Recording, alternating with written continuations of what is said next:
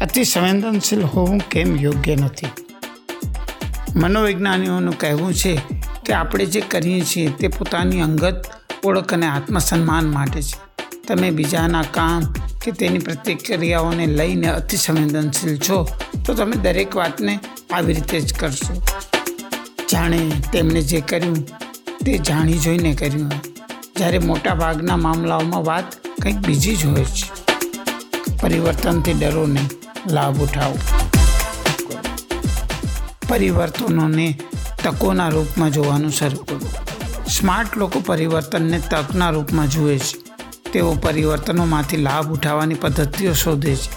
સફળ થવા આવો દૃષ્ટિકોણ રાખવો જરૂરી છે. તમે પરિવર્તનનું સ્વાગત નવી તકોના રૂપમાં કરી શકો છો. તમે નવી પહેલને પોતાનો ઉત્સાહ ફરી જાગૃત કરનારી સુંદર તક તરીકે પણ તમે જોઈ શકો છો. જીવનમાં પરિવર્તન તો થતા રહેશે અને તે તમે સ્વીકારવા પડશે. સંજોગો પર નિયંત્રણ હાંસલ કરતા શીખો. જીવનમાં તમારે દરેક ક્ષેત્રે આ બાબતો વિશે વિચારવું જોઈએ. જે તમે કરી શકો છો, જેથી તે હાંસલ કરવામાં તમારી શક્યતાઓ પ્રબળ રહે. તમારી સાથે સંકળાયેલા સંજોગો પર નિયંત્રણ રાખતા શીખો. આર્થિક રીતે તમે સફળતા ત્યારે જ હાંસલ કરશો, જ્યારે એ સ્વીકારશો કે તમે જે બનવા ઈચ્છો છો તે તમારા પર જ નિર્ભર કરે છે. તમે જ તેના માટે જવાબદાર છો. આદતો બદલવા માટે મજબૂત યોજના બનાવો. કોઈ ખરાબ આદત તમારામાં હોય તો તમે એના વિશે જાણતા એટલું પૂરતું નથી. તે સુધારવા માટે તમારે પોતાના લક્ષ્ય પર નજર રાખવી જોઈએ અને એ મુશ્કેલીઓ વિશે વિચારવું જોઈએ. જે લક્ષ્ય મેળવવામાં માર્ગમાં આવી શકે છે.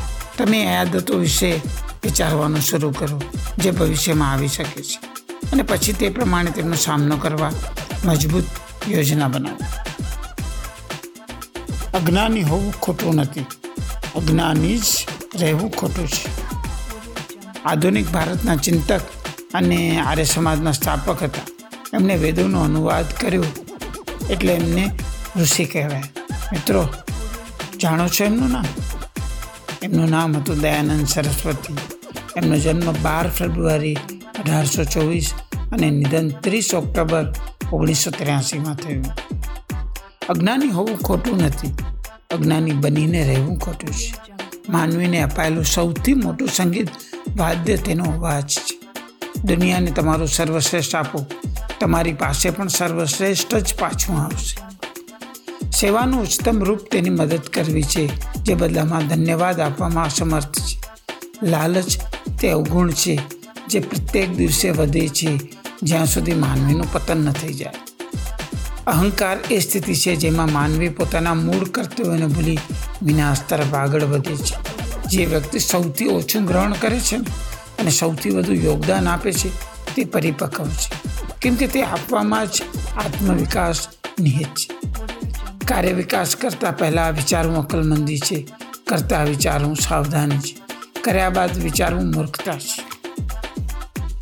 કામની બેચેની અને તણાવથી પોતાને કેવી રીતે બચાવવી જોઈએ? ક્યારેક કામની બેચેની અને ચિંતાનું કારણ જીવનમાં મુશ્કેલીઓ સર્જી શકે છે. અનેક સંશોધન પ્રમાણે જ્યારે ઓફિસમાં કામનું દબાણ વધી જાય છે, ત્યારે મગજમાં નકારાત્મક વિચારો આવવાની શક્યતા વધી જાય છે. આ એક સ્વાભાવિક પ્રતિક્રિયા છે. હકીકતમાં કામના ભારણના કારણે તમે જે બેચેની અને તણાવ અનુભવો છો તે મોટે ભાગે મુશ્કેલીઓનું કારણ બને છે. તે અન્ય સામાજિક મુશ્કેલીઓ પણ ઊભી કરી શકે છે. જાણો, તમે તેનો સામનો કેવી રીતે કરી શકાય? નકારાત્મક વિચારોથી પોતાને દૂર રાખો. કામ પ્રત્યે જરૂરિયાતથી વધુ ઉત્સુકતા કે બેચેની પણ હાનિકારક સાબિત થઈ શકે છે. આ બેચેની તમારી આસપાસ નકારાત્મક પ્રભાવ પેદા કરે છે. તમે વિચારવા લાગો. જો કે આ તમારી આસપાસ જે લોકો હાજર છે તે તમને નાપસંદ કરે છે અને પ્રતિભાશાળી નથી માનતા. આ પ્રકારના વિચારોથી પોતાને બચાવવા ખૂબ જરૂરી છે. કારણ કે જ્યાં સુધી તમારી આસપાસ કોઈ ઠોસ સાબિતી નથી, ત્યાં સુધી તે કોરી કલ્પના છે. ફીડબેકથી બચવાનો પ્રયાસ ન કરો. બેચેન લોકો ફીડબેકને અત્યંત ગંભીરતાથી જુએ છે. ફીડબેકને તેઓ પોતાની નિષ્ફળતાનો સંકેત માને છે. ફીડબેક ના ઈચ્છતા હો તો ટીકા સાંભળવાનો અન્ય કોઈ પ્રકાર શોધો જે તમને સરળ લાગે. ફીડબેકથી પરેશાન અને અસહજ થવાની જરૂર નથી. તમે ફક્ત એટલું કહી શકો છો કે તે મહત્ત્વના પોઈન્ટ હતા અને તમારે એ દિશામાં વિચારવા, એકાંતમાં જવાની જરૂર છે. તમારા વ્યક્તિત્વને સરળ બનાવવો જટિલ નહીં.